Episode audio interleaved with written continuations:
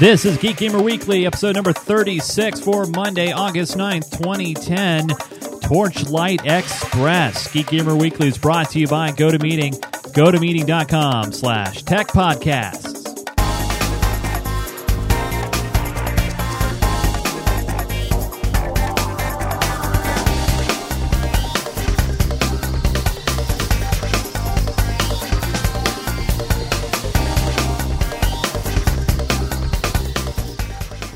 Hey everybody, welcome to another episode of Geek Gamer Weekly. This is the podcast for geeks and gamers. We talk about stuff. That's in those two categories. Just stuff, I guess. Just stuff. Geeks, geek categories, and gaming categories. Joining us here on the show, the cast of players that you've grown to love. First, from Monroe, he is our newest... entertainment's manager. Yeah. And John, you do realize what is involved in the title of entertainment's manager. Yeah, so you take it to take you to cultural shows. No. That's not no. What? No, John. Entertainment. John's a new hookup. Woo! John's our pimp. What? That's right. No. You're a pimp. No. That's not what it means. John is the entertainment manager of Geek Gamer Weekly. Thanks, John. Okay. But no buts. That's it. You're that's it. That's all there is to it. Man. Also on the show this week, you know him, you love him, and he's our newly crowned executive producer of Geek Gamer Weekly. We bring to you Umberto Lenzi. Yay! Give it up! Give it up! As of this moment, all talent is fired. Damn it! All right. I'm out. All right. See ya. Thank you. Welcome to my show.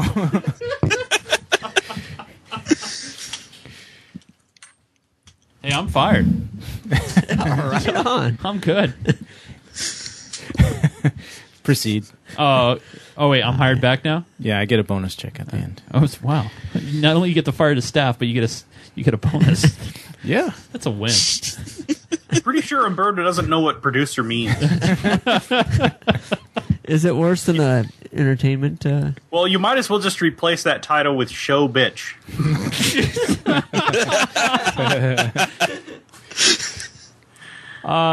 Also, joining us this week on Geek Gamer Weekly, our newly crowned correspondent of the Oregon Bureau. He's the chief of the Oregon Bureau, Joe Falby. What's up, Joe?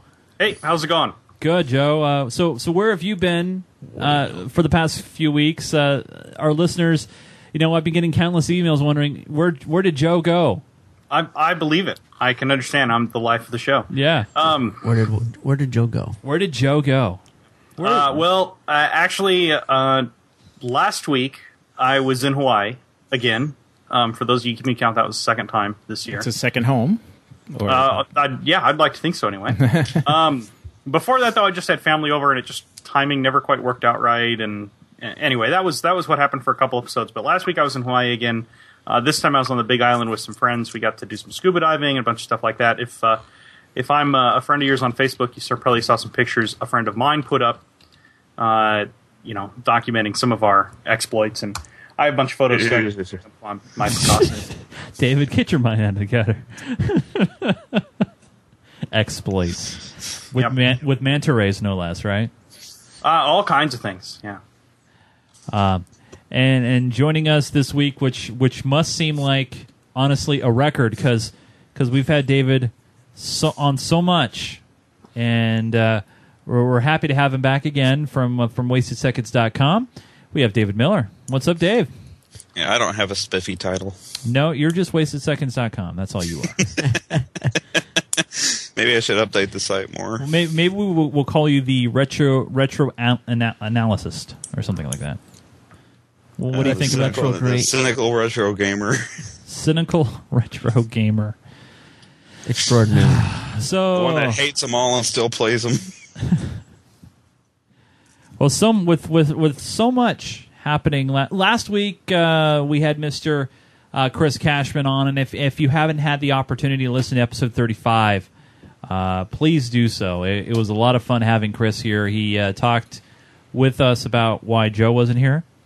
We talked a lot about 1 vs. 100, the history of the short-lived, in my opinion, 2-season show on Xbox Live. But we're very happy to be back this week with another installment of our stuff. Talking about geek stuff, last week one of the big stories was the release of the jailbreak for the iPhone 4, and we did touch on it. It was released when we were recording the show last week. And in case you don't know, jailbreakme.com is the website that you go to on your mobile Apple device. It's supposed to work on your iPod Touch as well. And David, did you try it again, or did you just give up?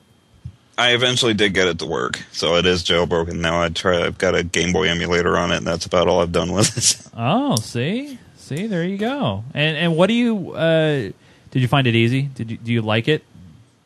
Yeah, just go onto that site, just swipe, sit there, and wait for about 3 minutes, and then it's done. Sweet. Now, Joe, you still have a 3G, right, Joe? Yes, I do. And you're jailbroken or not? My 3G is jailbroken. And what for someone who's listening and wanting to probably know, jailbreaking, and if you're listening to the show, you probably already know what jailbreaking is. But what is this jailbreaking? Ooh. Joe, you want to put in layman's terms for someone who's listening, what is jailbreaking and why is it a good idea to do? Well, I can try that. I can give you a really good history of it and why people did it originally, or I can give you kind of an overview of what the purposes of it today. Back in the day. Well, the original, of course, everybody knows the original iPhone was limited. You could not install any third-party apps. There was no SDK for it. Apple said web apps are good enough. That's what everybody gets. That's what everybody has. Obviously, there are hacker types who didn't like that answer, so they came up with a process to get access to the phone so they can install their own apps. That's how jailbreaking started. It was that process so that you can install third-party stuff that Apple didn't approve that wasn't web-based. When Apple introduced the Apple Store, a lot of people thought, well, maybe jailbreaking is going to go away because now you can develop apps that aren't web-based for the iPhone. Yeah. Of course, Apple decided that they were going to limit and control what ended up in the Apple Store, so jailbreaking stayed around for the apps that wouldn't be allowed on the Apple Store. Things like using your phone as a modem and other things like that, some more advanced programs and especially some of the customization on the iPhone, since you can't really change program icons or anything like that. With jailbreaking, you could. Now, that's the primary reason for jailbreaking. Now, in the middle of all this is also what's called unlocking. The iPhone, as it's sold in the United States, is locked to AT&T. Around the rest of the world, at least in most countries, you can get an unlocked iPhone. You can get an iPhone that you can carry to any GSM carrier. You just throw in a SIM card, or in the iPhone 4's case, a micro SIM card. And you can use it on any carrier you want.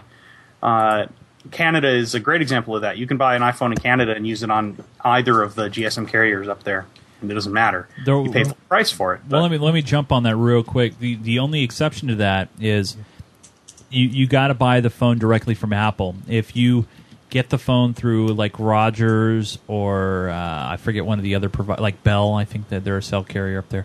It actually is locked to the carrier until you finish out your contract. So, right. So if you want it unlocked, you got to get it from Apple. Well, in general, if you buy the phone for full price outside of the United States, you're usually going to get, unless you're again buying it through one of the cell companies, you're usually going to end up with an unlocked phone that you can use on any carrier that does GSM. That's the basic background of jailbreaking. The reason I have mine jailbroken is really mostly for phone as a modem. I have an app on my phone that'll turn it into a little wireless AP. I can have pretty much as many computers as I'd like to have connect to that wireless network and browse the web through the phone's 3G connection. It's been really, really handy. Joe, no, but AT&T doesn't want you to do that, Joe. What the hell are you doing?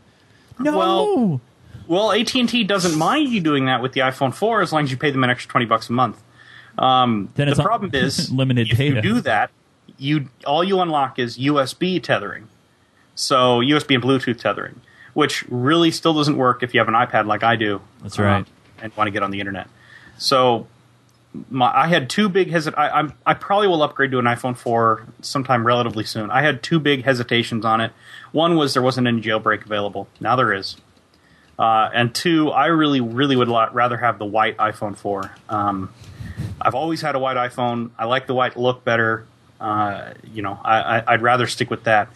But since Apple just, recently announced that the white iPhone 4 is only going to be coming out later this year, I don't know if I'm not. At first, I was like, well, if it's only going to be less than a month, I'll just wait. Now it's later this year. I'm not sure if I want to wait anymore. Yeah. My wife was in the same boat. She really wanted the white one. She thought, it's just around the corner. Now it's going to be later this year. Looks like it may not happen for a while. And so now she's ready just to jump on board. She doesn't really care less about the jailbreak, but, she likes some of the cool little features, themes and that sort of thing. So it's there. It's released now. It works across multiple devices. The iPad it works for, the iPhone, iPod Touch. Jailbreakme.com is the website. Now, if you go to jailbreakme on a normal computer, it'll give you instructions. You're supposed to run this from your device. And you do a real easy, quick swipe, and you're good to go. That's all you got to do. Thanks for that, Joe, by the way. That's hopefully informative for anybody listening who's afraid.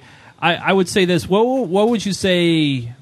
I mean, to me, the number one feature of jailbreaking is it allows you to gives you more freedom to do what you want to do with your phone. If you want to have custom sound effects for when you get text messages, you can have that. If you want custom themes and icons, you can have that. If you want to unlock the phone and take it to another carrier. Now, granted, here in the States, the only option is T-Mobile. If I want to take my phone to Canada, I could pop in a Canadian micro SIM or something. What would you say, Joe, in your eyes, top reason to do it? I think the ones you listed are great reasons. Something to keep in mind if you want to carry your phone to a different carrier.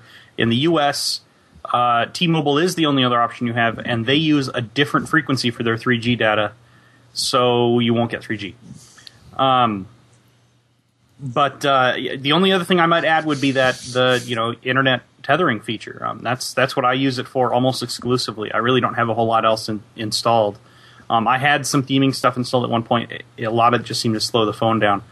I think it just varies person to person. There are a lot of things you can get on a jailbroken iPhone that you can't get on a regular iPhone. I know the. One thing I should add, and I know the biggest fear people have with jailbreaking is that they're going to somehow destroy their phone or ruin their phone, and they're never going to be able to get it to work. And oh my God, what if something breaks and I have to take it to Apple and have it repaired, and they're going to know it's jailbroken, and then my warranty's out the window.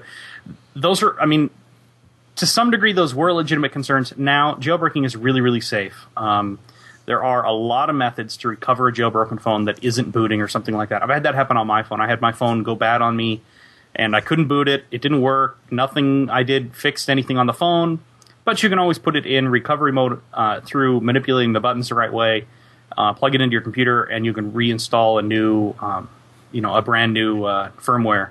And you don't have to worry about it. The same thing goes for if you have another problem with it. As long as it's not a problem that keeps the phone from working completely, you can always restore back to a set default setup, and then take your phone into an Apple store and say, hey, it's not working, and I tried restoring it last week, and that didn't fix anything, and that's your excuse for why it has all brand new data on it. So I actually had to do that with my iPad. I had a dead spot on the digitizing screen. Ooh. Where you would touch and nothing would happen. And, of course, I had it jailbroken basically since the jailbreak for the iPad came out, and I finally took it in to fix it. And one of the first questions they asked me is, have you restored it?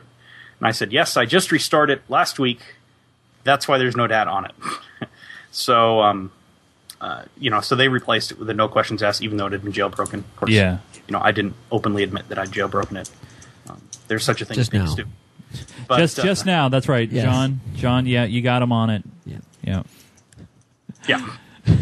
So yeah, you're recording this and passing it on to Apple. Joseph has jailbroken his iDevices. Yeah. Yep. Ladies and gentlemen. Okay, I get it. So jailbreak is like piece of pie. Okay.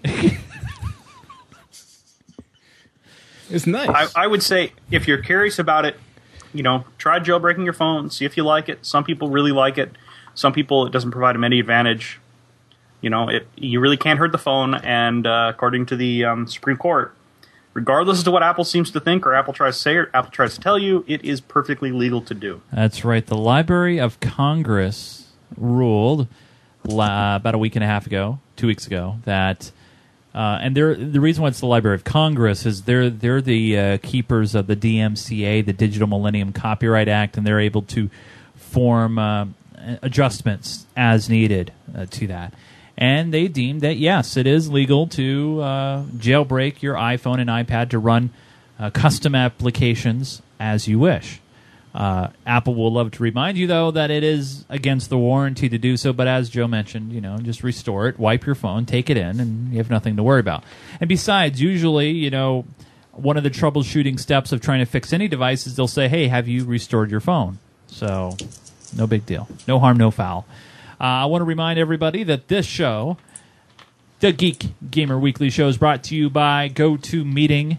GoToMeeting is there for you if you're looking to get together and collaborate with a group of people like us.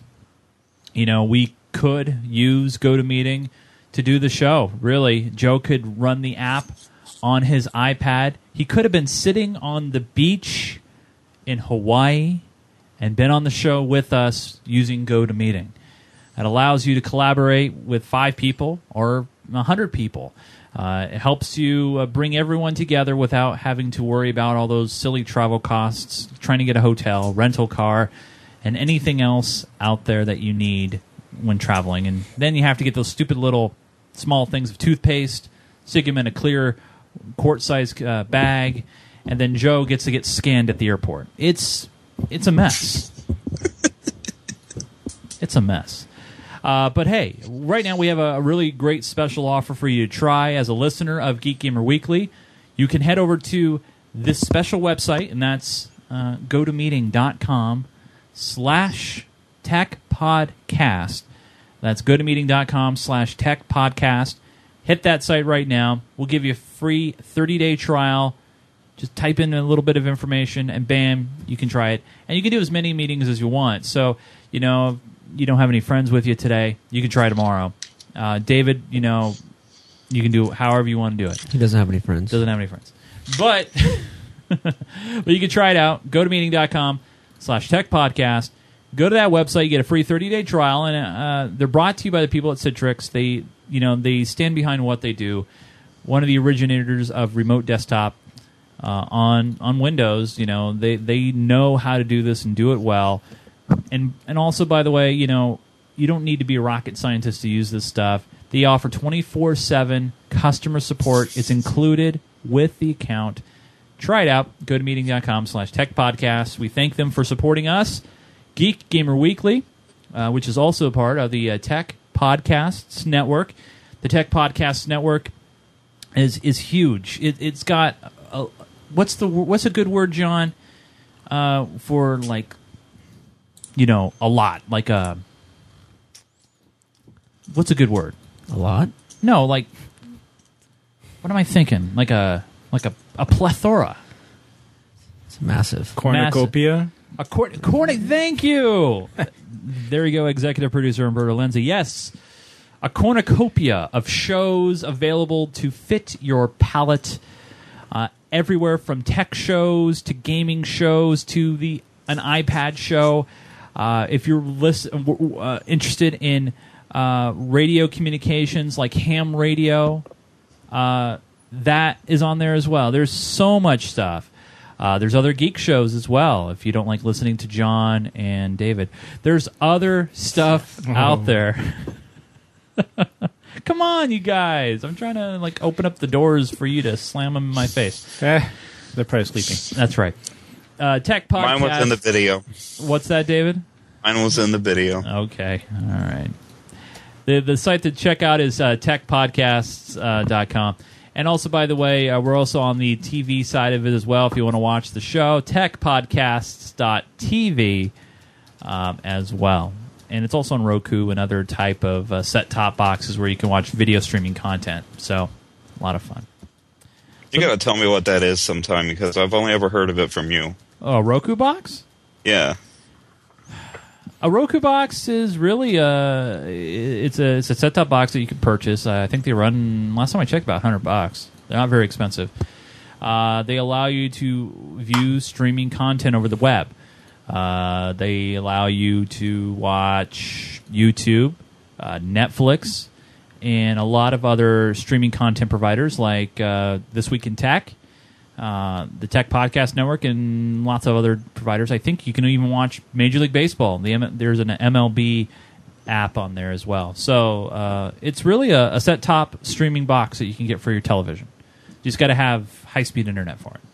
Well, it originated. Or I could probably just build a Linux box and that does the same thing. You could, sure. But you got to think this is more driven towards, normal people who don't want to have to worry about hooking things up. That's yeah. Yeah, didn't it originate as a primary Netflix streamer? Yeah, it did, and then it kind of just sprouted out from there. Yeah. If you're more technologically inclined and you have an extra computer laying around, you can always try Boxee. Boxee's great, yeah, and great user interface for a home media PC. It's too bad that Boxee's been delayed. The actual hardware component for Boxee delayed till November. Yeah, but the software's now, and like I said, if you have an extra PC laying around, that's what I use on my box, and it works really. Oh, you're using Boxee. Oh, yeah. I wish I could install Boxee on my PS3. That'd be nice. Yeah, it would be nice. Fuck, but you can't. Looks like the Sounders just scored a goal. Moving along. I just got to ESPN now? No, I have a little pop-up here. Oh. It just popped up. Sounders goal. Yeah, I saw that earlier. All right, Mr. Executive Producer Umberto Lenzi, what's next? What? Hey, I got fired. Why are you still talking then? That's right. All right. What do you like to talk about then? There's a bunch of stuff we want to talk about. What do you? Geely Holding Group. All right, let's talk about. Are we in the segment yet to talk about the? Not quite. Okay. Well then. So you can talk about Google Axed Wave then. Yeah, we could talk about that. Okay, then. All right. Google Axed Wave. Google Wave. Did you guys ever use Google Wave? No.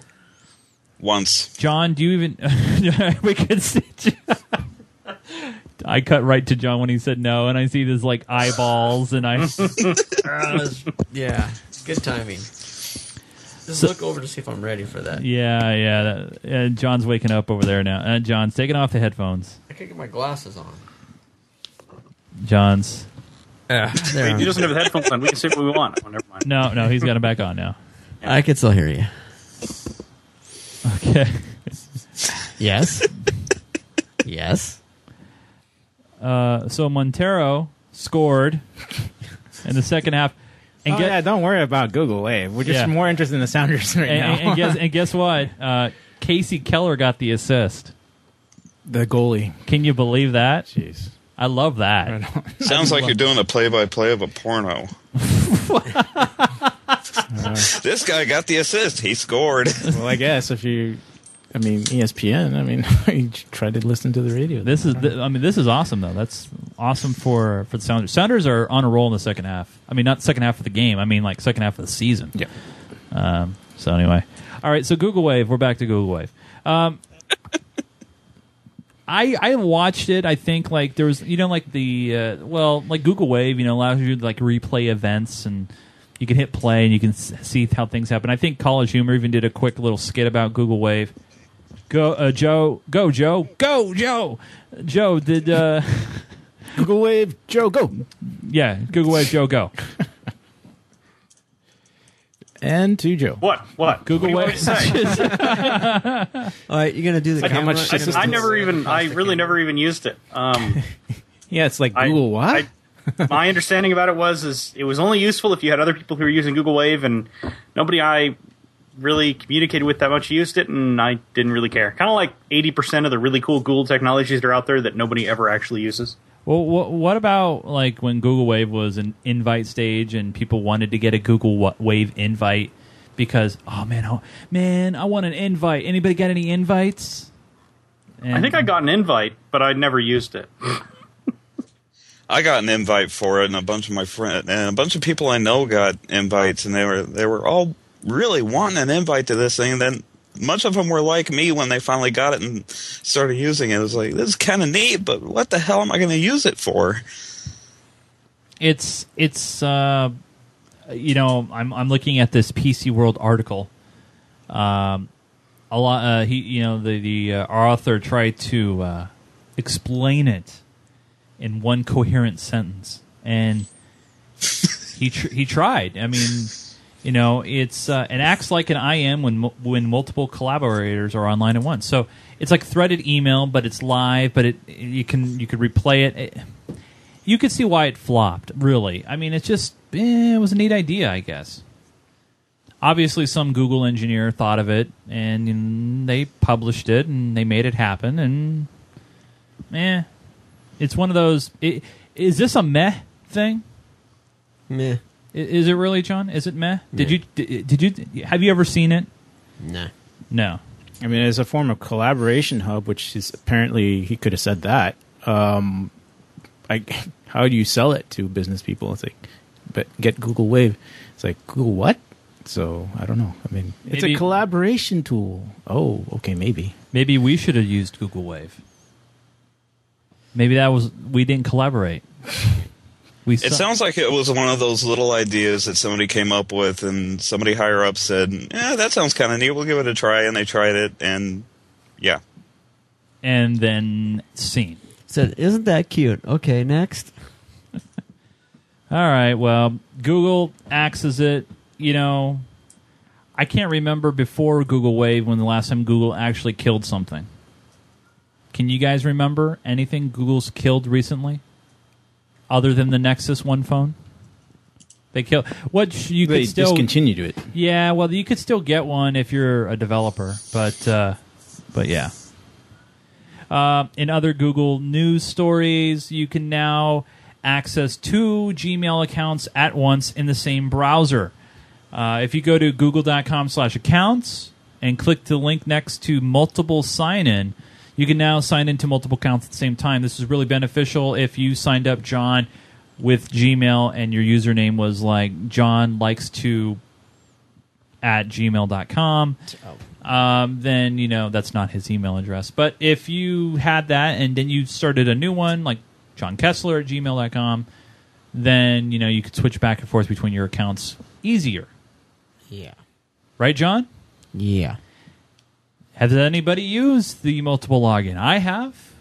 And it works. Didn't even know it was there until you brought it up. So there, you have multiple sign-ins? I have two. I've got one. I've got my main account, and I've got one for the podcast. So that would work? Which is always empty, so. so that'll work for you. Not all Google services support the multiple logins yet. But it only works in desktop browsers for now, so if you have it on your phone, not going to work too well for you. So there you go. In other news, games have taken over as popularity. No. Games have taken over in the form of popularity more so than email. Information recently released just this past week and two from Nielsen Online. Is this not surprising? I mean, obviously, you know, email, you know, a lot more people are doing it on their phones, computers, and now, you know, with social media and all these little micro games like Farmville, Monopoly. I mean, we're not just talking about, you know, games like StarCraft and Left 4 Dead, but we're talking about, you know, browser games and all that. Is this not surprising? Anybody? So basically, we're talking about when email's popular because all of the chain letters that go around. Is that what we're talking about? Where, like, you know, pass on this stuff to your friend and take a look at this, and then just pass it on and on. So is that what we're talking about? Well, no, we're saying that social games like Farmville, Well, right, but I mean, yeah, in those social games, even you get those similar messages too. It's like, this guy got a new shovel.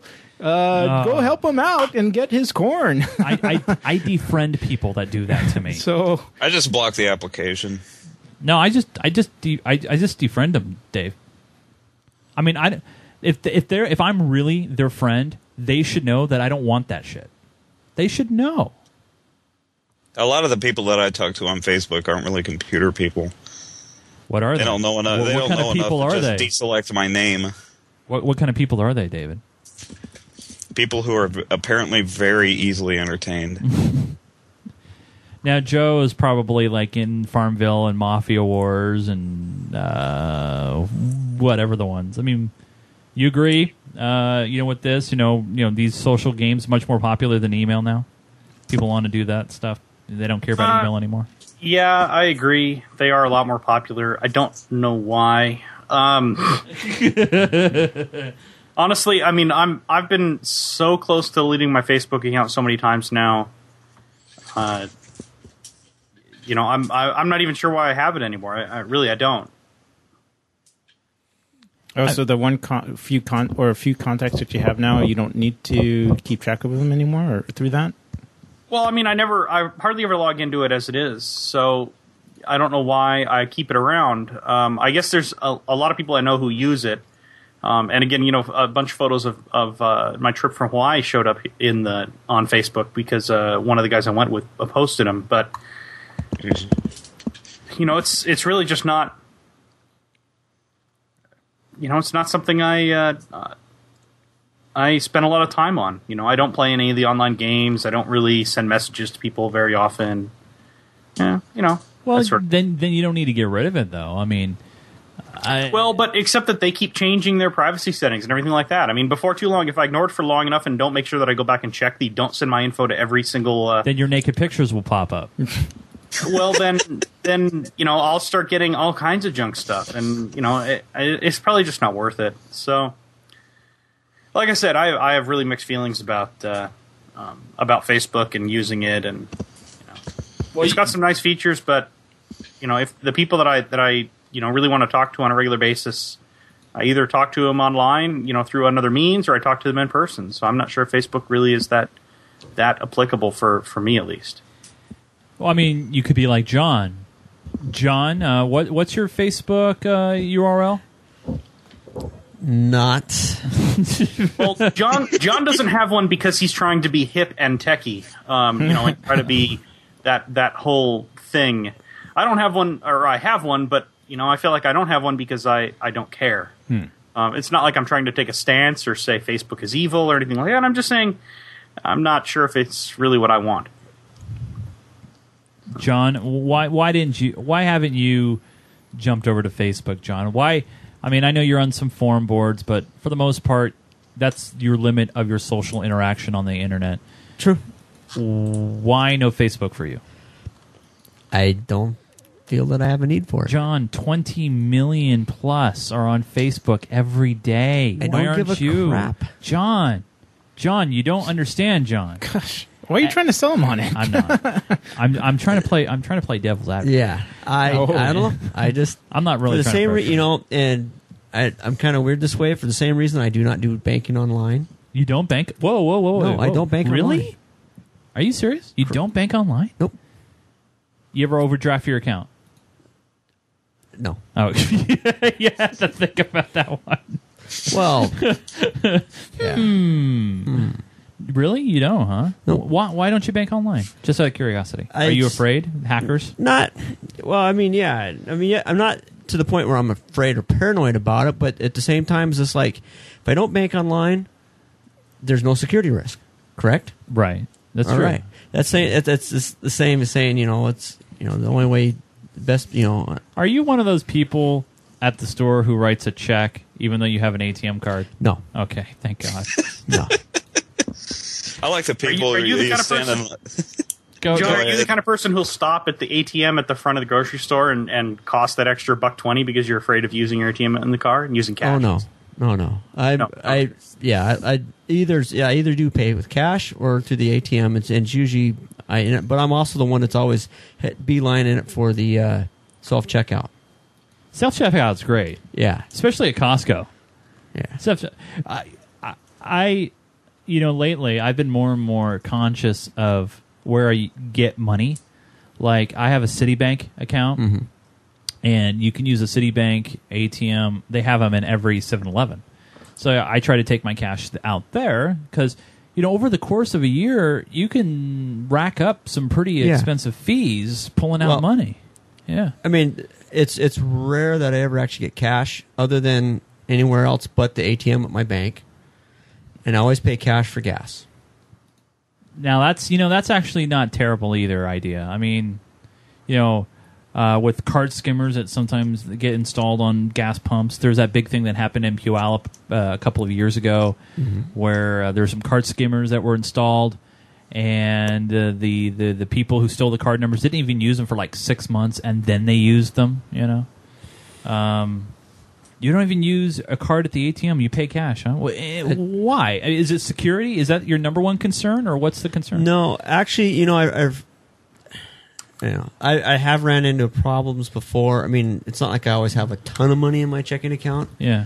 It just helps you manage your money better. Yeah. Well, the whole deal, and I don't know don't recall exactly which gas stations it is. That whole deal with even if you bought $20 for the thing and you swiped your card, it gets pre-authorized for like $1, right? Yeah. Well, no, they'll pre-authorize or they lock your account for up to $150, $125. No, meaning I've never basically seen that. Meaning there's a pending a charge. Pending charge. Yeah. But no, I've done that. Where you bought gas with the card, go to the restaurant, had dinner, they go swipe the card. I'm sorry, declined. Wow, yeah, that happens. That actually happens with debit cards. That doesn't happen with credit cards. Yeah, and I have a debit card. They put $150 hold. It used to only be $90, but yeah, what they'll do is they'll enter a I can't remember what the term is, but yeah, they'll put a hold on. It used to be only $90, but now it's up to $150 because gas went up so much. Saying that if your transaction is up to that much, because I mean in theory you could have some giant truck that uses that much gas. Although, I don't know, a little tiny Volkswagen truck, probably not so much. But yeah, they'll put a hold on your account for as much as that much. We'll get that later. Yeah. And that hold will only last for usually 3 days. But yeah, but I mean, that could lock, I was like, I'm in between paychecks. I've got like, $90 in my bank account and I bought $20 worth of gas. Well, that means I'd be screwed with at least being able to use my debit card for 2 days. Yeah, and that happens. That actually doesn't happen. It's not that unusual. I've heard of a lot of people who get fines and stuff from their banks because of that exact sort of situation. I'm sorry to go off on a tangent on this subject. I'm just fascinated. Yeah. I mean, so that's why I'm really fascinated on this. And I'm surprised that you just don't use online banking to keep track of those pre-authorized charges, things that are. Happening or in your account balance and stuff like that. I mean that I would say that's a huge benefit to have. Yeah. Well, I don't know. I mean, I'm not trying to pressure you. I'm just saying. I only have one occurring, monthly charge at, that's my car insurance. As far as, automatic with, payments. Yeah. I mean, I do get paid by direct deposit, so I don't, I know how much I get deposited. Wait, John. You mean you don't get a physical check and you take it to the bank and you cash it and then you put the cash in the envelope and then you take the envelope and put it in the bank and no. I'm sorry. Yeah. I'm just I know. All right. So John stashes money in his bed and we've done with Gmail or mail being less than Facebook. Yes. We're just talking about technology. I just think that's cool. Oh, I just wrap it up. I was just saying. As the executive producer, sorry. Move along. We've stalled. We stumbled on a stubbed our toe here. Stalled. What about you, David? Oh. I didn't do it. All right. Well, as some of you may have heard, Torchlight 2 has been announced. Yay! Claps around. Let's clap again. Dun, dun, dun, dun. Torchlight 2 has been announced. It will feature a new co-op multiplayer. That is something that everyone's been thirsting for. It will also feature both local area network, we call it a LAN, and online multiplayer in a free peer-to-peer setting. Runic, which is the company that makes the game, says that they initially planned the release in the spring of 2011. Specific platforms weren't listed, but PC is obvious. They're hoping to have Torchlight 2 on the Xbox Live Arcade and also on the PlayStation Network. Any guys play the original Torchlight? I know that my wife is crazy about the game. She played it a lot. Just the demo. You played the demo. What did you think of the demo? It was quite interesting. It actually worked on the Atronics Wheezer. It did. Yeah. The Atronics Wheezer, which you use the cool mat. I always forget that you use that. Yep, and but then again, Diablo 2 worked on this too. Cool, very cool. Now, Umberto, did you have a chance to play a little bit of the game? Yep. And what did you think of the original Torchlight? Yeah, I was expecting. Well, not expecting, but I was hoping there was going to be multiplayer. But I knew from the get-go that Runic, being a small company as it is, ex-Diablo makers, that I don't know why they couldn't get the cash in that. But anyways, Diablo, because it's still around. But yeah, it's been great. So, but yeah, it was missing multiplayer, and I knew right ahead of time, so that's why I didn't buy it. I did play all through the demo, and it's pretty extensive. Now, Joe, and we'll leave it with you. Torchlight, excited about Torchlight 2. Did you play the first one at all, or what's your feelings on it? I remember playing the demo. I don't remember how far into the demo I got or not. I don't remember if I finished it. I did look through my Steam list of games, and I do have it. I probably picked it up during a sale because I thought the demo was great, but I'm pretty sure I haven't played it. So I guess, I started downloading it again. I'll have to give it a go through and see how it is. And, it may be really good. I didn't really get into Diablo and Diablo 2 as much as some people did. But I don't know. It's if it's a, well-made RPG, and I guess if you guys played through more than I did, then you can tell me if it's a really good quality RPG, then I'll probably get into it and probably enjoy it. Now, before we move on to the next story, I'm going to let people in on a little secret. Jay's got a secret. I have a secret. If this all works out well, which I'm hoping it will. The secret? No, this whole episode. Behind me is a reader board. And right above that reader board is a clock.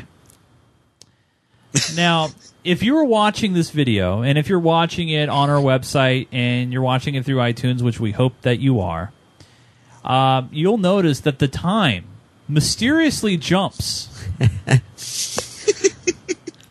we did the time warp. We took a break, did the time warp. We decided to take a time warp. And so hopefully my editing skills are incredible. Warp again. And I'm actually hoping that this whole thing is incredible and will work. Because really, I'm about ready just to give up on this video crap. So put your hands on your hips. Because the next story, what happened was, on the next story, we started talking about StarCraft 2. And how StarCraft 2 has become the fastest selling strategy game ever. Due to everybody in Korea buying it. Oh. Yeah. And then we made a joke about Modern Warfare 2, and then we broke the system. I'm sorry. I made the joke about Modern Warfare. We did not make the joke. You made the joke. And when you made the joke, Blizzard, Activision, reached into my system. You cacked it. And they said, we're going to spray some ones and zeros over that hard drive, and we're going to make that thing freeze. Memory error in your favor. So anyway, yeah, StarCraft 2 would go on to sell more than 1.5 million copies in the first 48 hours. It blew through records. It launched in over 11 different languages on 5 different continents, and it's all over the place. $60 is the retail. If you haven't picked one up, hey, you're missing out. I would know because I don't own it. You're missing out. I'm missing out. Joe, did you pick up StarCraft 2? No. All right.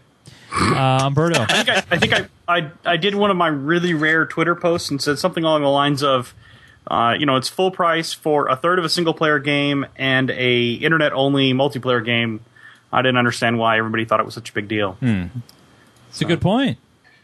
No LAN play. No LAN play for a StarCraft game. Unbelievable. Umberto, did you pick it up? No, I wasn't that into StarCraft in the first place. I mean, it was nice when that came out, but I wasn't like looking for the next sequel. I mean, for the most part, it is a real-time strategy game, and you get more fun out of it when you play against people. Besides playing the, the scenarios that they have, trying to make a story out of it. Between the three different races, Protoss, Zerg, and humans and stuff. Right. And John, are you a StarCraft fan at all? No, I mean I'm not as I should back that up. I'm not. You're not a fan. So there you go. I don't dislike the game. I just don't play it. That's okay. Yeah, I'm gonna stay neutral on it. That's what I'm trying to say. It's just like when you say do you know. Say you're not a fan, it's like you hate it. So I mean, yeah. Do you like the game? No, it sucks. No, I'm just neutral. Okay, no, that's all right. It's all right. All right, so there we go. StarCraft 2, the number one, and so there you go. And I know that Kyle McDaniel, I think he is a big he loves that game, and I know he's played it a lot. A lot of our friends have it and they love it. But I'm more of a Command & Conquer kind of game and guy, and so there we go. I have that for the iPod. What? StarCraft CNC? Or CNC? CNC. Oh. Red Alert, I think it's what it is. I haven't actually played it yet. Oh, okay. It's one of those sales. It's like whenever something for the iPod goes on sale, it's usually 99 cents when it's coming from like Gameloft or EA, and I've determined that I'm like a 15-year-old girl at the mall when it comes to sales on that. I even bought a damn fishing game because it was on sale. A damn fishing game. I haven't even played it. I can't even fish in real life. The last time I went fishing, I caught a turtle and a duck. That sounds like a personal issue, if you ask me. I'm just saying. I cast out, felt some resistance, pulled on it, and this duck just freaked the hell out and started flying at me. The sirens of the iPod. Well, not iPod, but iTunes Store and Steam. All right, executive producer. What's next? I'm sorry, I didn't mean to put you on the spot. What would you like to have next? Way to produce, executive producer. All right, here's what we're going to do next then. It's time for everybody's favorite portion of the program. The release list. No. No, not yet. We call it... What did we call it? We called it... We did? No, we had a name for this. Everyone's favorite? No, we called this. This is new. It's new, and it's everyone's favorite. It's everyone's favorite. It's brand new. It is... You came up with the name. I'm not helping you there. What was it? What did we... God, what did I call it? Was it like The Rewind? The Rewind. Might as well call it that for now. Re-released? I don't know. Retro game review? No, that's David's for his old game. No, for the one I had you guys play. Previously released? I don't know. Previous on Geek Gamer Weekly. All right, we'll call it Previous. It's now time for Previous, this is your favorite segment of the show, where we talk about a game that we were assigned to play over the past week. It could be something that's been released 2 weeks ago, 2 years ago. Yesterday. Just yesterday.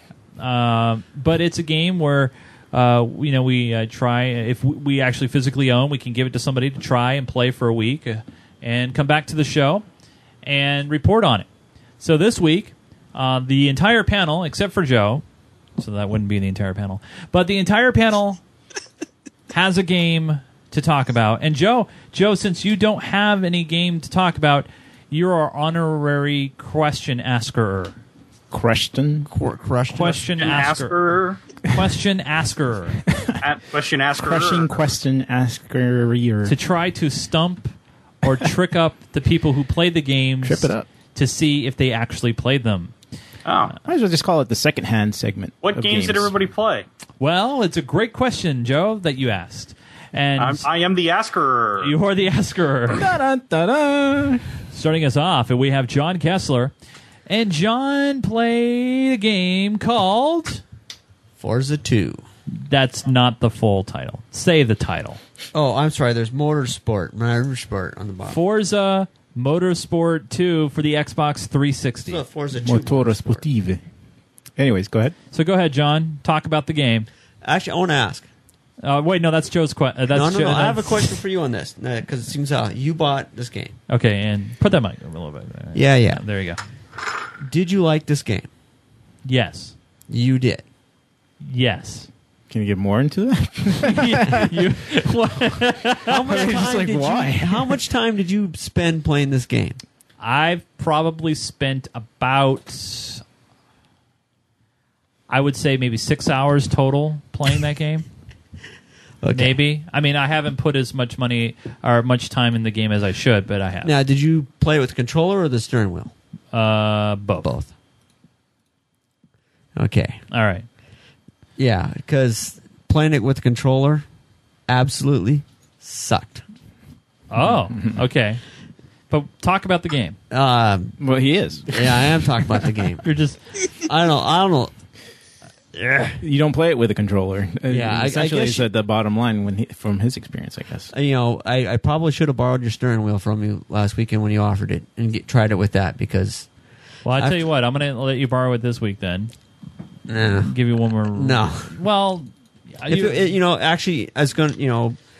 I had anticipated and bought this game and had the experience that I had with it yesterday... Well, then talk... I would have smashed the damn thing. Oh, God. I couldn't break it because it wasn't my disc. Okay, so talk about it. What's your experience? I mean, all right, first off, what did you like about the game? What did you like about it, John? It had an interesting mix of vehicles. You know, as far all the way from the affordable car, which actually was the first thing I started with. I had to laugh and go, hey, we're going to do this. Reasonably priced car. Yeah, uh-huh. The reasonably priced car. The stock cars. I got in there, and it's like, hey, look, there's a... there's a Volkswagen Corrado. I've driven one of those. I worked on those. I know how those handle. Okay. In-game handling on it seemed like no matter what, I went all the way from the bottom. I picked the middle of the road selection on the cars all the way to one of the top-end race cars. To me, they all handled the same. Now, you played it the arcade mode, though. Yeah. Which is different than the simulation mode. From what we've heard. Really? Yes. Okay. The only difference there was the simulation mode is you actually had to do the whole career deal. Yeah. Where the arcade mode was things were unlocked, but the cars all handled the same. Okay, so that's what bothered you. The cars handled the same. I had to go in there and was like, oh, well, look, we have stability control. Well, in true life, this car didn't have stability control. And why do you have, they have, all those, the ABS and traction control for all the cars. So I was like, well, how can that be true to the vehicle considered they didn't have those? So it was added artificially. Yes. Okay, and that's another thing you didn't like. Nope. Okay. And the when you got off onto the grass and the gravel. Uh-huh. It was just like, oh, well, no, you're driving on ice. It just follows the polar moment to which no matter what you do, stepping on the brakes, turning the gas, no matter how slow or fast you hit it, you're going to hit the wall. What do you think visually? Yeah, it looked okay. Okay. I mean, the graphics were dated for what it was. Dated? Yeah. 2-year-old game, dated. Okay. Yes. All right.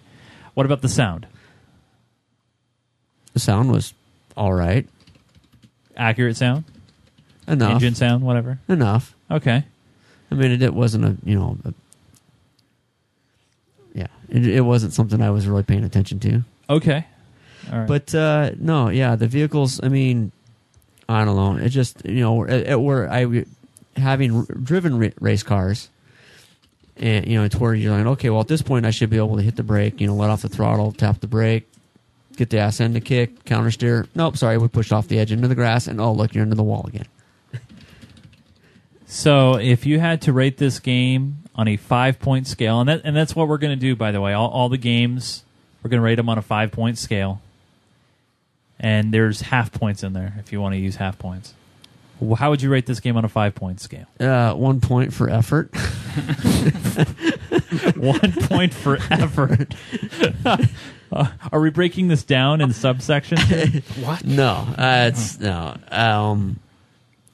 So 1 star out of 5. I would say yes. I would say if someone had grown up playing Mario Kart or, yes, I probably would have had more fun playing Mario Kart on a Nintendo 64 than I would have playing this game. So you're saying even compared to other racing games, this game is crap? Correct.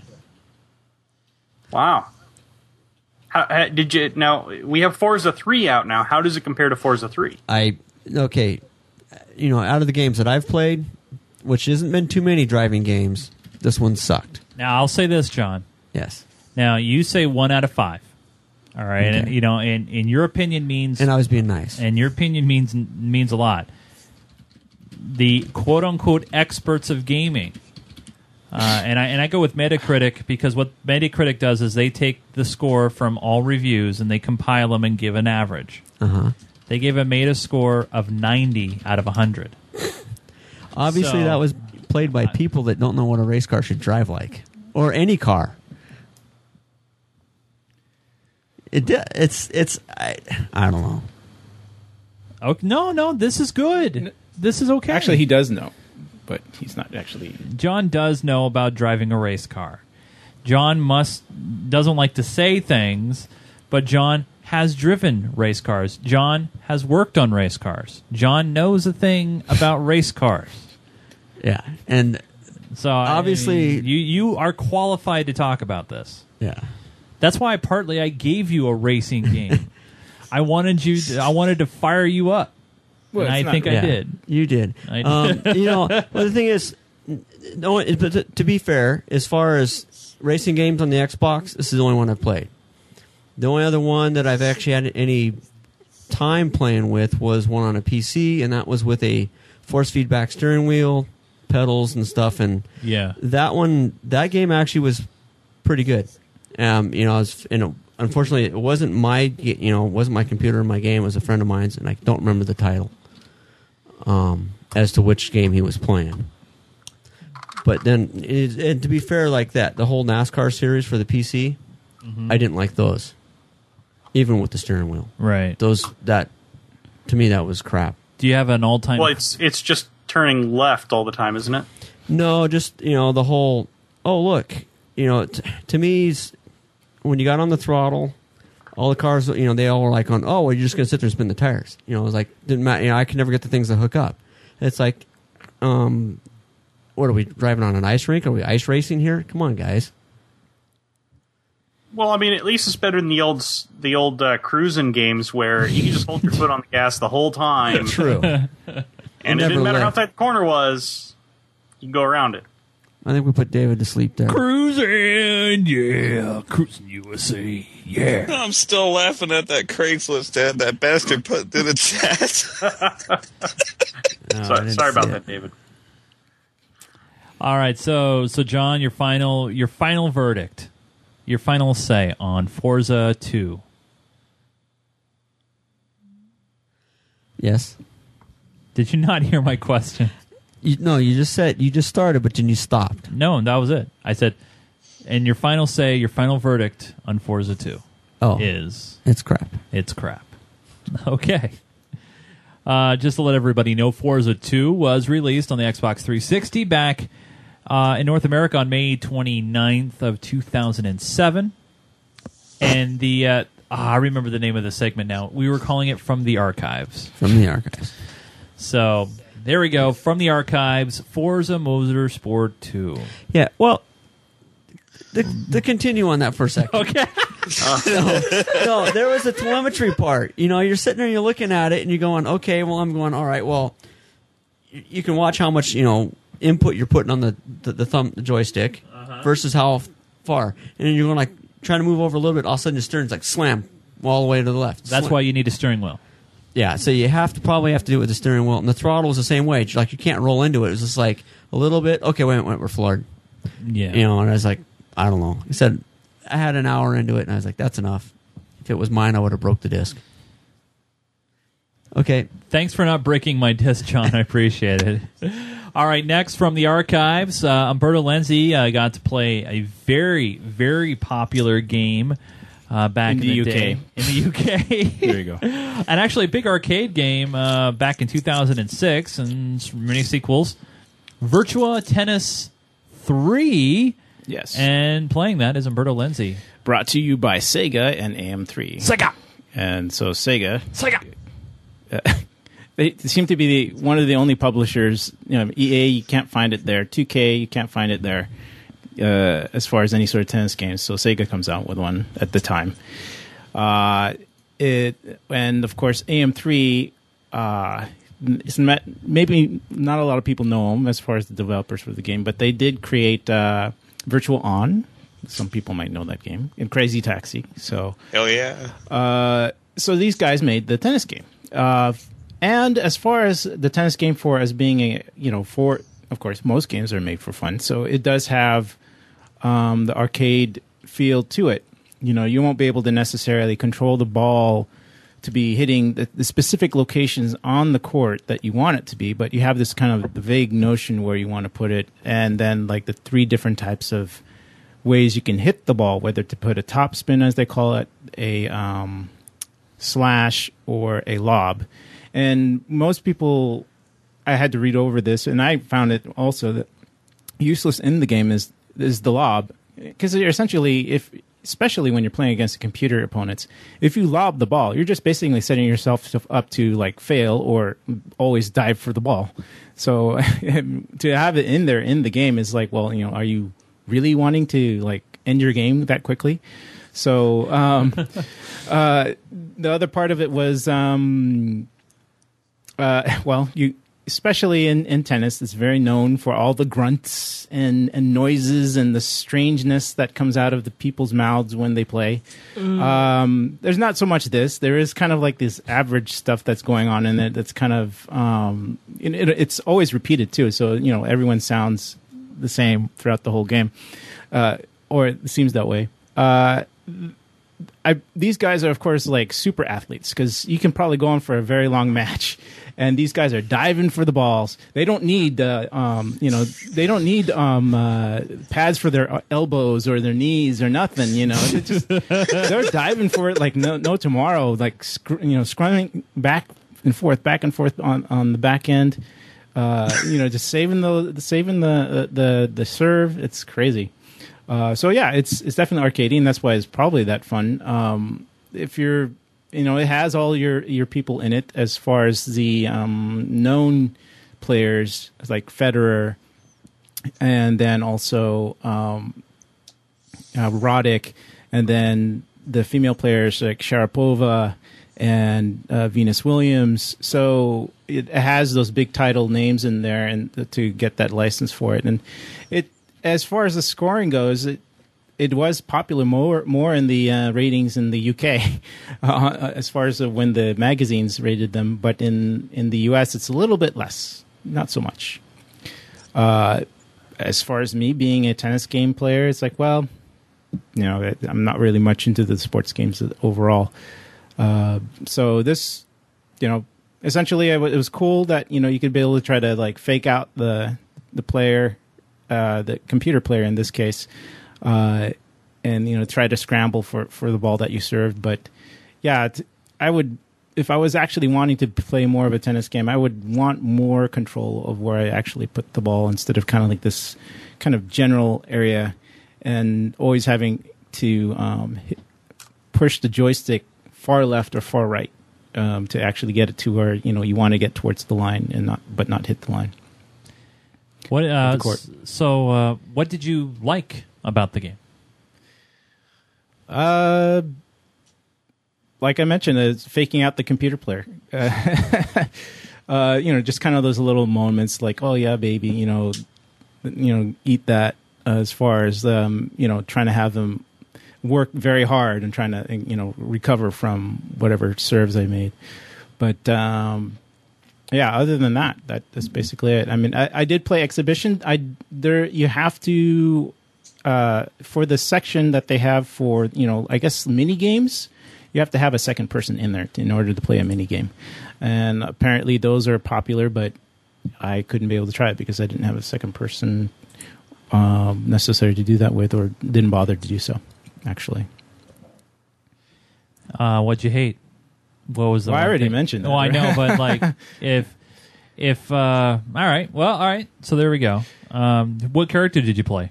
Just out of curiosity. I switched between Federer. Actually, no. I played the guy from Spain, Ferrero, Juan Carlos Ferrero, and also Roddick. But that was the limit of it. I played against, I think, Grosjean from France, and even Roddick himself too. So, all right. So I asked John the same question. You know, John was very critical of Forza. He only gave it 1 out of 5. I don't know if maybe we should go to a 10-point scale. I don't know. Maybe that would have been better. But out of 5, Umberto, what do you give Virtual Tennis 3 for the Xbox 360? I would say a 3. 3? Yeah. Okay. All right. There we go. 3 out of 5. And, you know, to give the details out there real quick about this game, as Umberto said, very, very, very popular over in Europe. They really dug this game. 9 out of 10s of most of the major magazine fronts. In the U.S., I did okay.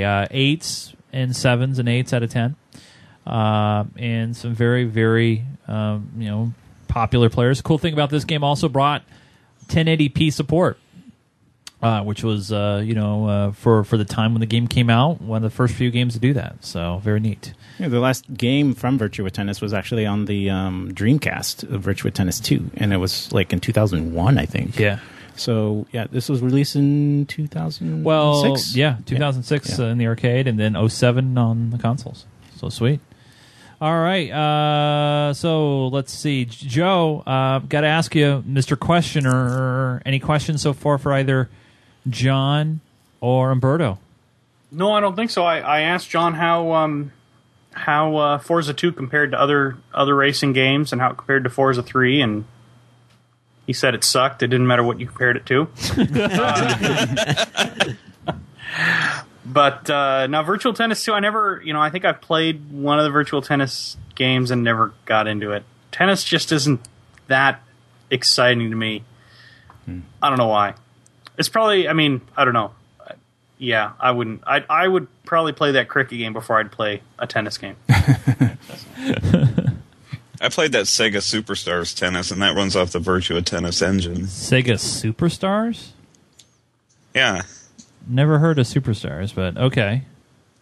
I think that's what it's called. It's a Sega tennis game, and it has Sega characters in it, like so obviously it has Sonic and whatever.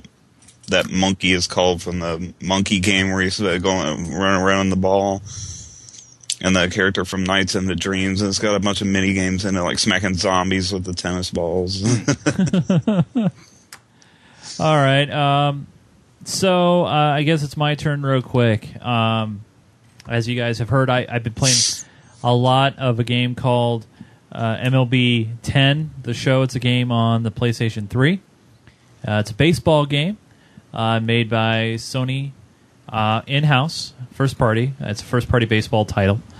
And Sony's the only first-party baseball... for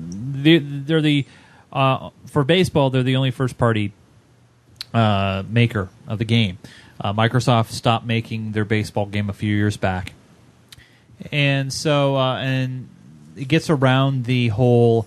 exclusivity contract. Baseball signed an exclusivity contract with 2K Sports to make baseball games. The exclusion to that is first party. So Sony makes the game and is by far the best baseball game on any of the consoles that are out there. I believe very strongly that it beats out the 2K Sports. And I think when it comes down to is the realism factor. It really feels like you're watching a game and you're playing in a game and you're a part of it.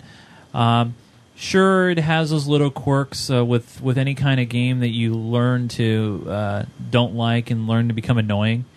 One of the best features of the game is something called Road to the Show, where you create a player and you basically take him through the ranks. So you start out at AA in the minor leagues, and you can play any position you want, and you work your way up.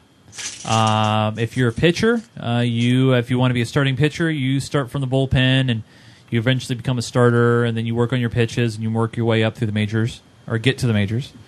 I've been playing all summer, and I have not made the majors yet. I'm in AAA right now and working on my pitcher, and the game's great. It's got all the professional teams of all the minor leagues as well.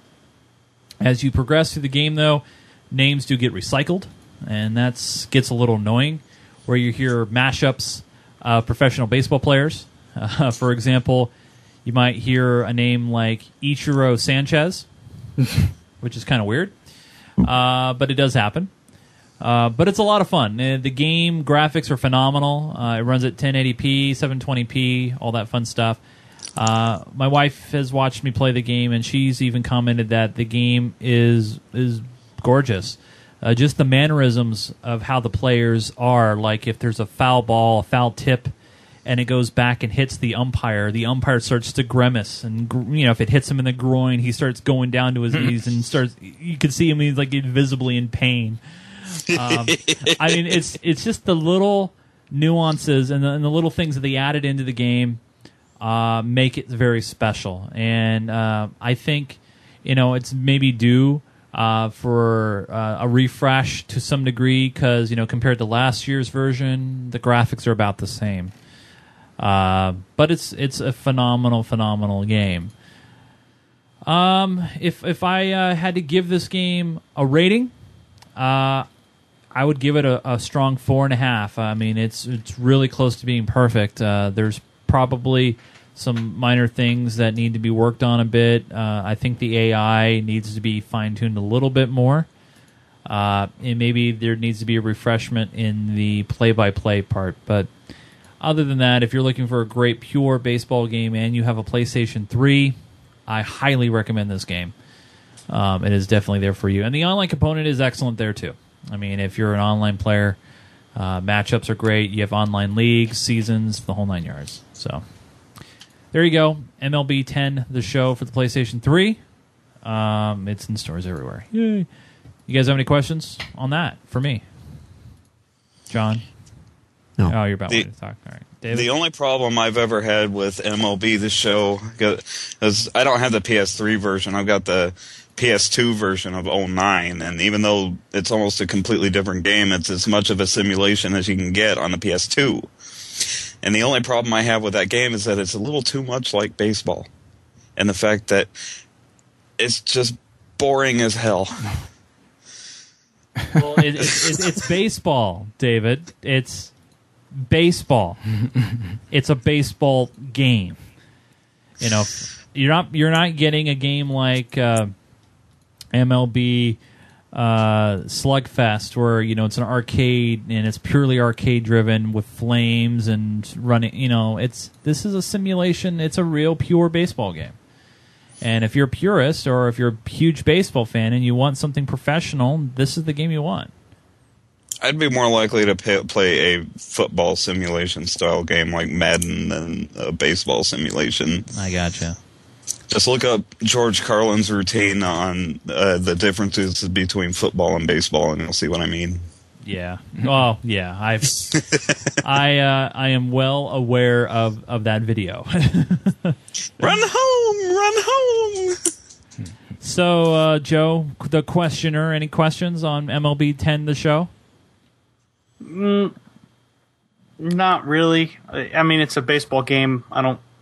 They can be fun, but I haven't had a lot of fun with a baseball game probably since what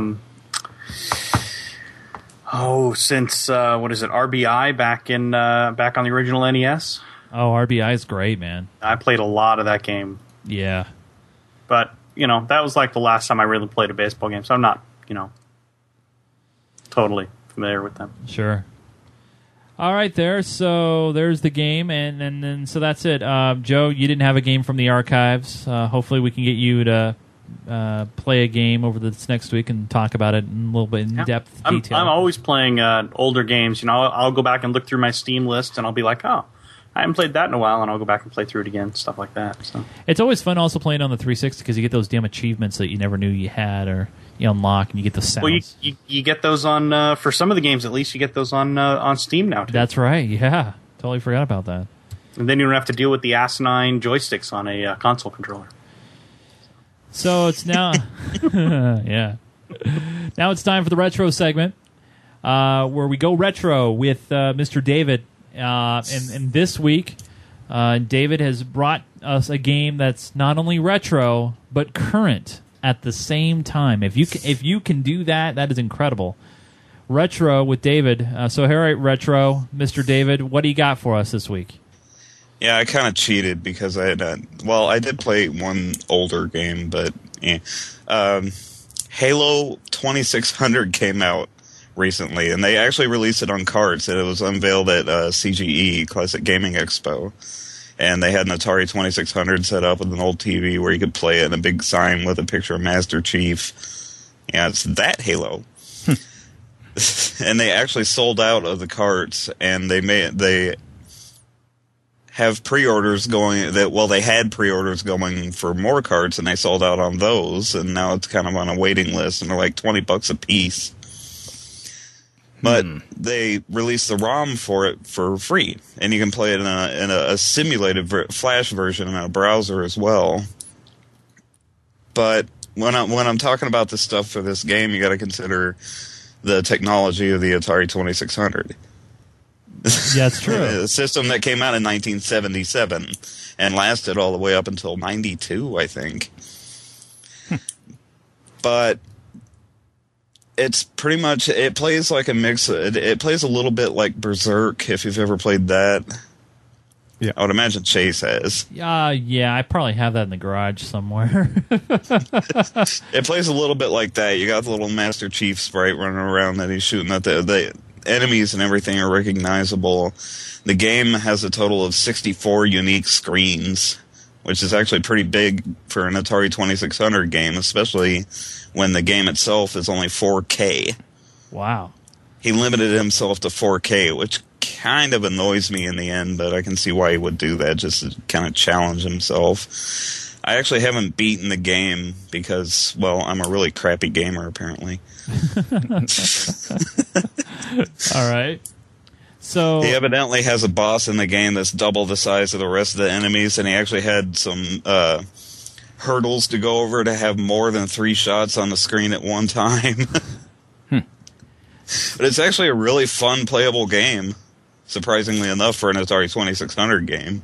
If this had come out back in the day when the system was at its prime, it would have probably sold like hell. So here's a question for you. I mean, do you have any background of how they did this? I mean, logistically, or it was this just someone just being bored and trying to put something together like this, or like how did this come to be? Do you know? I read on the link that I sent you. There's a link to the forum thread on AtariAge.com about it, where the guy talks quite a bit in depth about what he did, like why he did the game and stuff like that, and the hurdles he had to go through. Because he could have made the game like 16 or even 32K, which is huge for an Atari game, but he limited himself to 4. And he had a whole bunch of hurdles to go over. Well, so on the same 5-point scale, and it's hard to compare because this is kind of a merge between old and new, but on a 5-point scale, what do you give it? I'd give it about a 4. Wow. Okay. I mean, it's not. I mean, compared to games nowadays, it's not much to play. You just run around and shoot right or left, and avoid the enemy shots, and try to get through the game. But for an Atari 2600 game, it's actually a hell of a lot of fun. Sure. Well, cool deal, man. Well, thanks, David. Now, for next week, or in 2 weeks, or whenever we bring you back again, make sure that when we go retro. It's old, but I think this qualifies. I think it's okay. Would you agree with that, Joe? Do we give him a pass? I think he got it. I mean, it's at least half right. It's retro console, if not retro game. It's kind of cool to see these newer games coming out for such an old console like that. There's probably, I don't know, the 4 or 5, maybe even more than that, games coming out in cartridge form for the Atari 2600 each year. Yeah, I would say that, I mean, you played it on a computer emulator, right? Yeah, I don't have a functioning Atari 2600 anymore. I've got one, but it hasn't worked for about 15 years. I'm getting ready to get one. So I'd say if you're going to go with another, modern retro game, you're going to have to get a functioning 2600 and a functioning ROM writer and play it for real. Well, I'm working on getting an Atari Flashback 2 TV game, which all that is literally is a reproduction Atari 2600. You can take the thing apart, and it has the pinouts on the board to add a cartridge slot to it. There you go. Pick up one of those, and like I said, get a chip writer, and go to town and actually play it with a real Atari controller instead of trying to use a keyboard or some kind of modern gamepad. Well, with my great big man hands, Atari 2600 controllers don't really blend well, so I just kind of cheat and plug like a Sega Master System controller in or a Sega Genesis controller. I don't know if I really want to hear about your man hands there, David, but thanks. Appreciate it, man. And I played 1/4 of NFL Blitz, and surprisingly enough, I actually liked the game. I don't normally like football games, so the really arcadey nature of the game kind of got me. Blitz is fun. I got to say, NFL Blitz, a lot of fun. I remember that game. Well, what are you two conspiring over there? Nothing. What do you guys? They're doing something. I should go reading. What are you guys reading? What are you guys doing? Nothing. Just reading. Is it that Craigslist ad? Reading and listening, basically. Yeah. I didn't have any other input for the 2600 Halo game. Okay. Yeah, that forum post I was talking about on the link is actually a really good read. What are you guys conspiring over there? John? Are we repeating the show bit? Continue. Don't look at me. What is that? What is that? What? Pimento and cheese? What? What is that? What? What? Okay. On the lay. It's not. So we're going to make this hopefully a recurring segment from the archives and the retro stuff. So if there's any games that you would like us to play, let us know. ggr@geekgamerradio.com is the email address. ggr@geekgamerradio.com. Okay, it's time for the release list. These are games that are coming out for all the major systems and consoles. This week is a very big week if you are a professional football fan, because Madden NFL 11 is coming out for... You call Madden Pro? No, this is a game. You call that a real game? Madden NFL 11 coming out for not the PC. No, they dropped the PC, sadly. Wii, PSP, PS3... and also the Xbox 360. So coming out on everything but the DS, really. Also coming out this week is Victoria 2 for the PC. Don't know much about that game. Coming out for the PlayStation 3, along with Madden, is Scott Pilgrim vs. the World. That's a movie tie-in there. Earlier than the movie, in fact. Yeah. On the 360, you have something called Monday Night Combat. TF2 on Xbox 360 live. It's similar to that, basically. Really? Yeah. Okay. I mean, it's just from the videos I see. Well, it's an Xbox Live arcade title, so we'll be able to try the trial, which would be nice. Also coming out for the Nintendo Wii with Madden NFL 11 is a game that I really want to buy. Somebody. Is Enjoy Your Massage. Joe, I know you want to pick this up for me, don't you, Joe? Because I don't want to be seen buying this game. Well, Chase, you can always order it off Amazon. Yeah, it will come in a nondescript brown envelope. That's true. That says Amazon all over it. That's right, yes. Yeah. You got to check out the screenshots of that. It's actually kind of hot.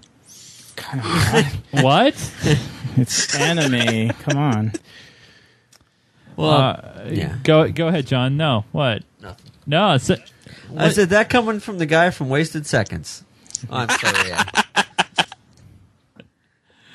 All right, so there you go. I lost. Why do some people port these weird Japanese games over here in the first place?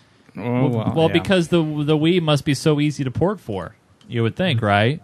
Well, no, I mean the game was obviously made in Japan. I mean it was made, for people in Japan who, I guess like that kind of game. Which, anyway. But I don't understand why they ever thought it was a good idea to bring it to the U.S. I just don't get that. Well, we're in kind of a lull right now anyway, where hardly anything's coming out. That's true. I mean, even Madden 11 is... I don't even understand the Madden games. If Madden 11 wasn't on this list, we'd have Monday Night Combat and Scott Pilgrim and some PC game nobody's ever heard of. And the final game coming out in just one title, it's for the Nintendo DS, Galactic Tazball, a Warner Brothers cartoon item coming out as well. And there's your release list for this week. Anybody going to play Madden? I'll probably try it. I'll give it a roll. I'm a football guy. I like football games. I'll try the demo for the hell of it. Going back from Tecmo Bowl days. Hud, hud, hud, hud, hud, hud, hud, hud. Forever and ever and ever. That's right. So here we go. We ask for your emails. Should I do it? Video mails? Emails? Voicemails? Voicemails, emails.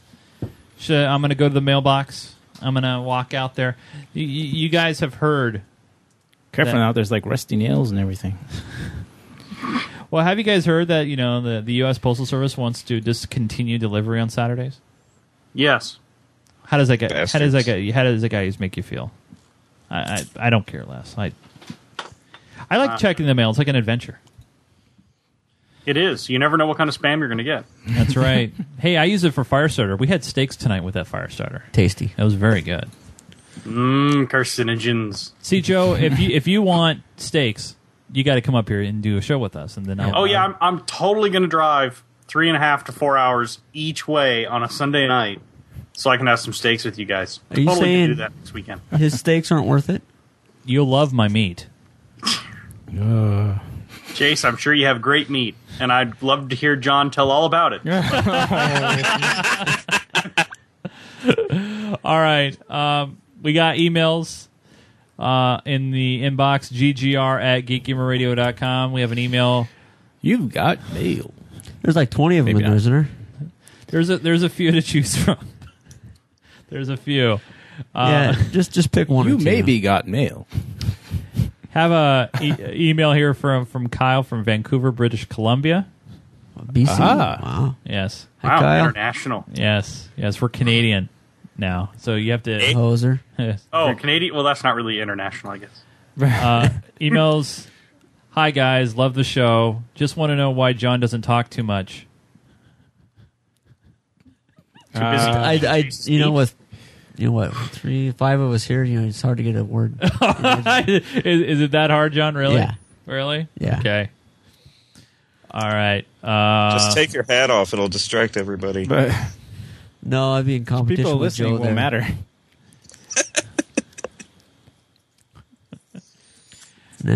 Next email comes from. Let me pick a good one here. I'm kind of pre-reading it first because I don't. You didn't do this ahead of time? Well, he's pre-screening these. No, I didn't do this ahead of time. It's like, oh, let's check the box of mail. Oh my God, we got mail! Holy crap! Oh man! Email here from Jake, Santa Rosa, California. Hi, guys. I would love to know your thoughts on some of the old classic systems. I've owned Genesis, Dreamcast, PS1, PS2, GameCube, and pretty much stopped there. Would like to know if you... Wow. I was going to say, was he like a Pokemon? You had that long? Let him finish. Continue. Like, would like to know if you have a particular old classic console preference. Enjoy the show. Thanks. Jake from Santa Rosa, California. Long-time listener, first-time caller. Long-time listener, first-time caller. Well, what is considered classic now? I guess what, anything up to the PS3 or PS2? What? Xbox, including Xbox. Yeah. Is Dreamcast included in that? Game Boy Advance. Yes. Well, then I love the Dreamcast. Anything after Dreamcast doesn't count. I love the Dreamcast and the Saturn. I love the old Sega consoles. I had a lot of fun with those. A lot of fun. Due to the titles? Some great games, the console itself and the controls? Well, the Dreamcast, I think, the Sonic Adventure, by far, one of the... I can't wait till that comes out on the Xbox Live Arcade, because I had so much fun playing that game on the Dreamcast.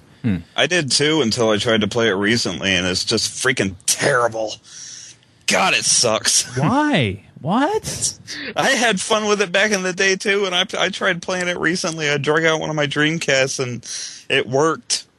I thought it didn't, but it worked, and I tried playing that game, and God, it sucked. So overall, are you saying that it's old, so don't play it, and you don't have any favorites, or what? No, just Sonic Adventure sucked. Oh, well. So your favorite classic console, David, is what?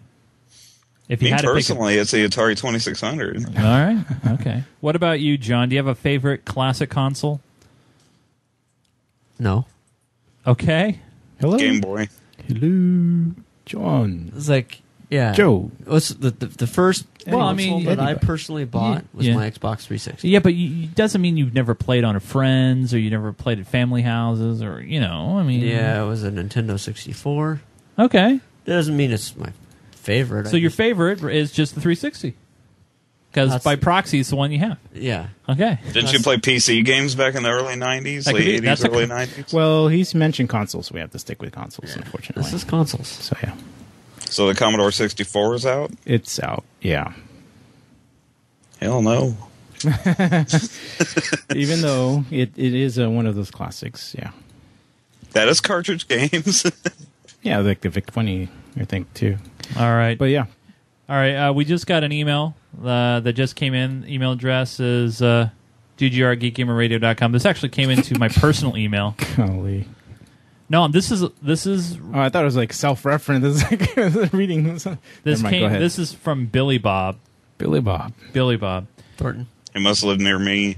Billy Bob writes, "Hey, guys, I was just wondering what your thought is on Call of Duty Black Ops. Is it going to be better than World at War? Because that game wasn't that good." Yeah, by default. World at War wasn't that terrible. I don't think it was that bad. Treyarch. Well, World at War was still the... I mean, Treyarch is working still the World War II, and so Black Ops is going to be totally modern day. Yeah, so, modern day, yeah. I mean, you can't... I don't know if you can really make a distinction between the two. I mean, if you're thinking of maybe more of like, okay, are you having fun? Is the first player scenarios, fun in comparison? Are you having fun in them? Or is there, glitches that you find? Maybe, but and then as far as the multiplayer, you would probably compare like, okay, are the matchups of game types, similar in both of them? Like, capture the flag type deal or like team deathmatch or whatnot, if they're going still that way. Are they balanced enough? I think that we would have to compare it that way. But since none of us are really part of the Call of Duty series anymore, or following it, I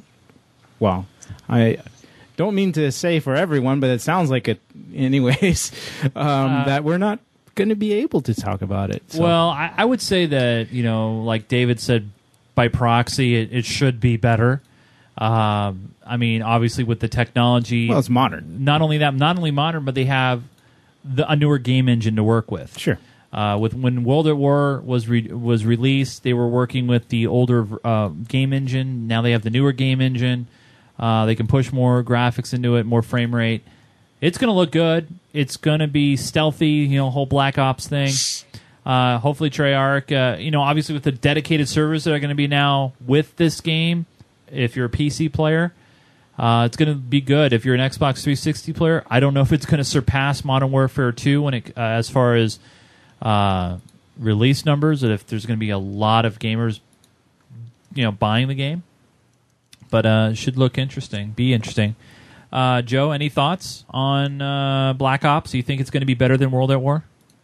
I don't know. Time will tell. It has, I mean, it certainly has some promise. Of course, so did World at War.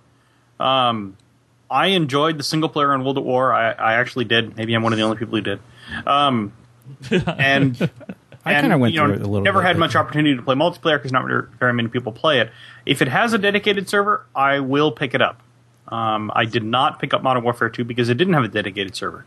So, especially if it has a public dedicated server, one that, the average person can get a hold of and host their own server. If they have that, then I will definitely be picking up the game. Who knows? Maybe I'll pick up 2 or 3 of them just to make them feel better. Aww. Joe's so nice. Yeah. The game will be okay in my book so long as they calm down with the damn grenades. You can't play the single player in World at War without finding 7 grenades at your feet. Yeah, another thing that they need to do is not follow the Modern Warfare trend. I mean, Modern Warfare 1 killed off the player that you're playing as partway through the storyline, and it became a very, very powerful moment in the game. Modern Warfare 2 thought, hey, that's a great idea. Let's kill off every single one of the players you're playing at some point in the game because it would be a really powerful, 15 moments or something. From the title, though, Black Ops. So now you're going in as a rogue group, per se. Not necessarily part of the official military actions, you know what I mean? You're not a mainstream military unit. So, right. I guess that kind of thing is more likely or more possible. I'd love to see the sort of situation where you go in one, sort of mission, you're going in as a team to, figure out some goal, get your goal done, but then you're captured. Your character is captured. And the next mission, or a mission 2 or 3 later, is you going in and rescuing the guy who you had been playing earlier who got captured. Oh, got it. Yeah. That would be kind of a cool way to twist things around and stuff like that. But yeah, they just need to lay off the whole let's kill the character every few minutes because it's going to be a powerful moment and that's what everyone will remember.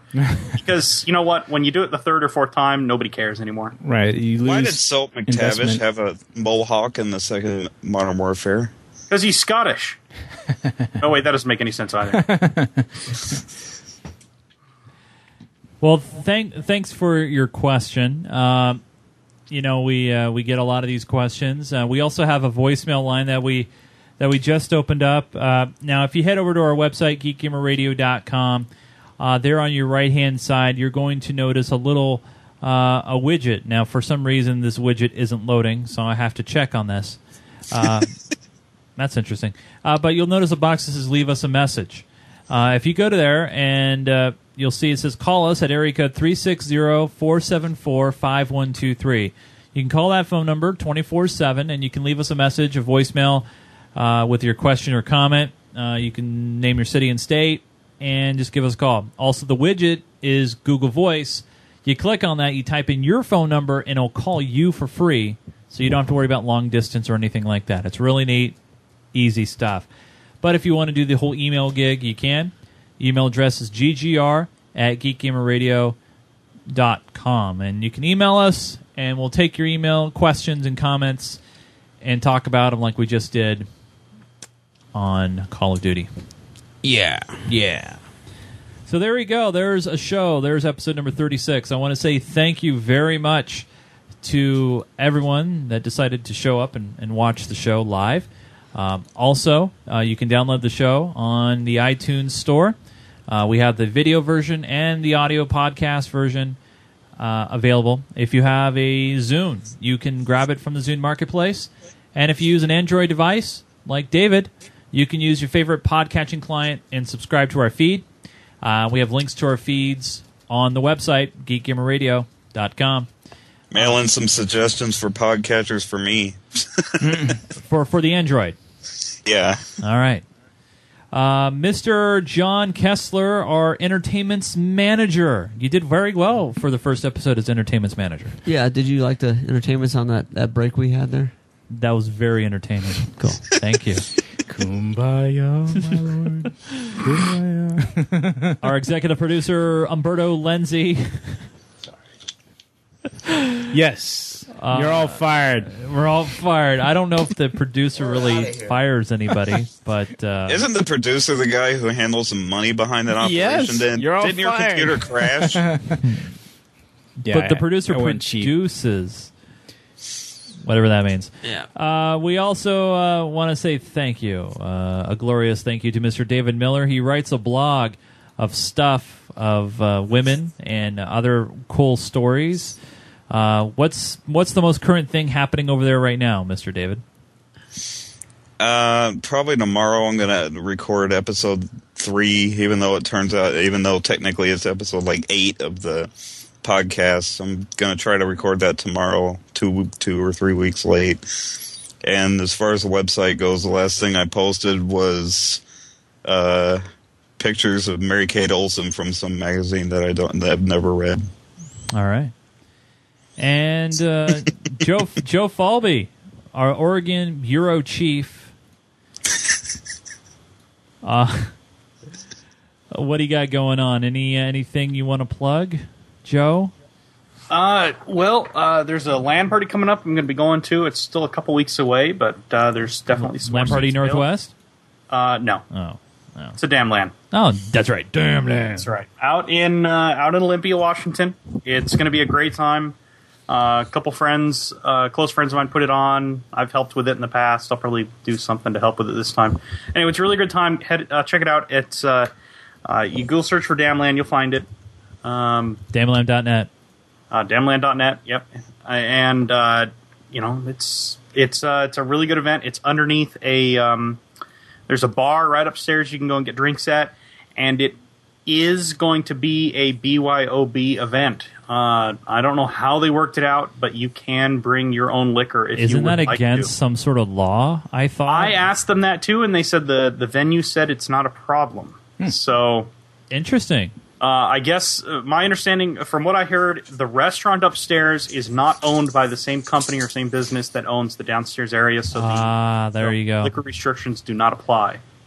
It should be a great time. They have space. I'm looking on their website right now to figure out how much space they have here. They have 20 people paid right now. I don't know what their limit is, but it should be a really, really good time. 50 people is their limit, so they're at 20 people paid right now. It starts on the 27th of this month.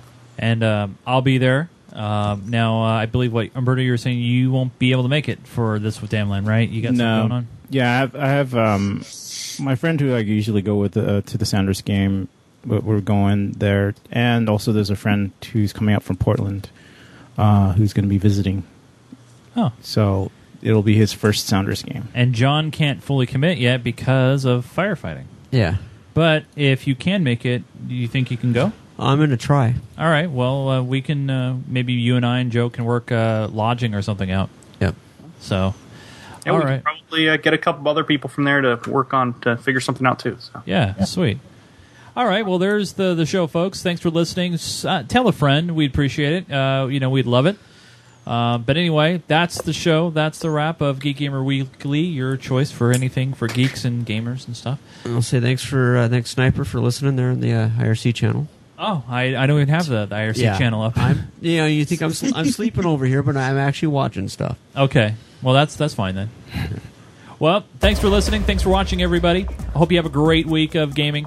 And we end the show each and every week, the same. Super way. Say good night, Gracie. Good night, Gracie. See you next week. Bob Saget.